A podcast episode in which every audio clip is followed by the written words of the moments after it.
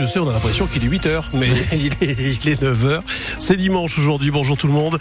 Euh, Luc Chala, Chamla, bonjour. Bonjour, bonjour à tous. Euh, donc je disais qu'il est, on avait l'impression qu'il était 8h parce que bah, c'est sombre hein, aujourd'hui. Ah bah oui, c'est sombre, c'est gris, c'est humide surtout et pluvieux notamment euh, cet après-midi, euh, que ce soit dans le Pas-de-Calais et le Nord. Côté température, il va faire quand même pas trop froid, assez doux. Comptez 8 à Avennes-sur-Elpe et Valenciennes aujourd'hui, 9 à, Lens, Boulogne, Arras, Lille, Cambrai ou encore Béthune.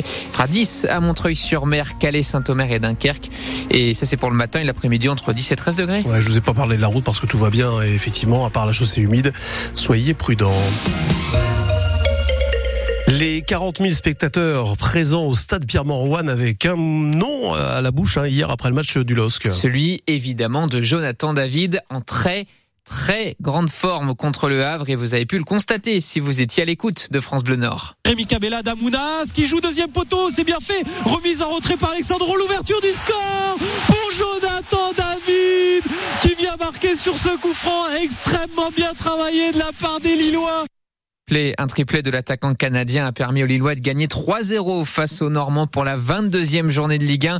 Une performance hors norme pour un joueur inarrêtable en ce moment, Adrien Bray. Jonathan David a inscrit son troisième triplé sous le maillot du LOSC. Le premier, c'était face à Lyon en Ligue 1 en mars 2023. Le deuxième, face au modeste club des Golden Lions de Martinique en 32e de finale de Coupe de France le mois dernier. Le troisième, hier soir, en 2024, Jonathan David a déjà inscrit 9 buts, toutes compétitions confondues.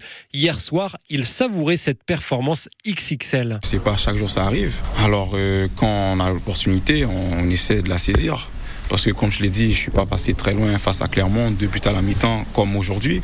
Et je savais qu'aujourd'hui c'était important de trouver une manière de marquer un triplé parce que comme vous dites, c'est pas chaque jour. Le Canadien fait l'unanimité dans le vestiaire. Son coéquipier Adam Mounas était ravi de le retrouver en pleine forme avant le sprint final du championnat. Il a eu une, un début de saison pas, pas très facile, mais je pense que là il est sur une bonne dynamique. Il va enchaîner, on aura énormément besoin de lui pour la fin de saison et j'espère pour lui qu'il va finir euh, maximum de buts. Jonathan David reste aujourd'hui un élément incontournable de la réussite lilloise. Sous contrat jusqu'en juin 2025, l'attaquant nordiste pourrait profiter de ses performances pour convaincre les plus grands clubs européens de le recruter à l'issue de la saison. Et actuellement, la valeur marchande du Canadien est estimée à 50 millions d'euros et ça pourrait évidemment grimper s'il continue sur ce rythme.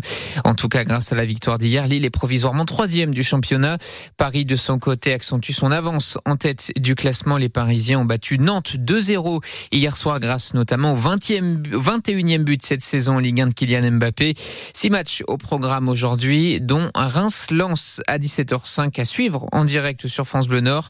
À 20h45, Brest accueille Marseille. Le foot, c'est aussi de la Ligue 2. Les supporters de Dunkerque ont vibré hier soir au stade de Marcel Tribu et pour cause, victoire 2-1 dans le derby du Nord face à Valenciennes. Au classement, il reste malgré tout 17e. 9h04 sur France Bleu Nord. Les secours en mer ont pris en charge 132 migrants hier au large du Pas-de-Calais. Ils étaient à bord de deux embarcations en difficulté. Une première avec 57 personnes au large de Gravelines et une autre avec dessus 72 migrants. Ils ont été déposés respectivement aux ports de Calais et de Boulogne-sur-Mer. L'occasion pour la préfecture maritime de la Manche et de la mer du Nord d'appeler à la prudence et de le rappeler, c'est un secteur particulièrement dangereux. Poulet manipulé génétiquement, 44 jours de souffrance. Voilà des slogans qu'on pu lire hier sur des barquettes de poulet le Gaulois, les clients de dizaines de supermarchés du Nord et du Pas-de-Calais. Conséquence d'une action d'L214, l'association de défense des animaux. Ces militants ont mené une opération de réétiquetage de certains produits de la marque de viande. Ils dénoncent notamment les conditions d'élevage. 27 millions de Français ont joué au moins une fois l'an dernier à un jeu d'argent. Annonce de la FDJ qui précise d'ailleurs que son chiffre d'affaires a augmenté de plus de 6% par rapport à 2022. Il a été colossal, un 2621 millions d'euros.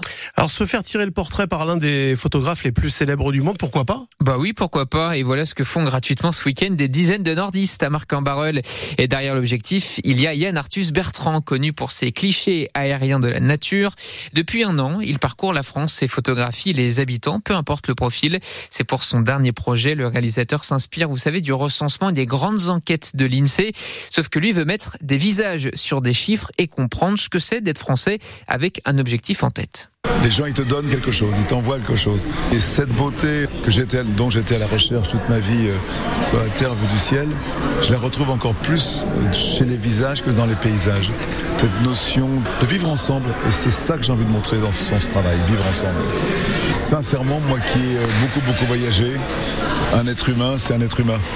Que tu sois agriculteur de subsistance euh, euh, au fond du Mali, ou que tu sois bourgeois du 16e, même si tu n'as peut-être pas la même notion de survie, tu as quand même euh, peur de la mort. Ça, c'est quelque chose qui nous rassemble tous.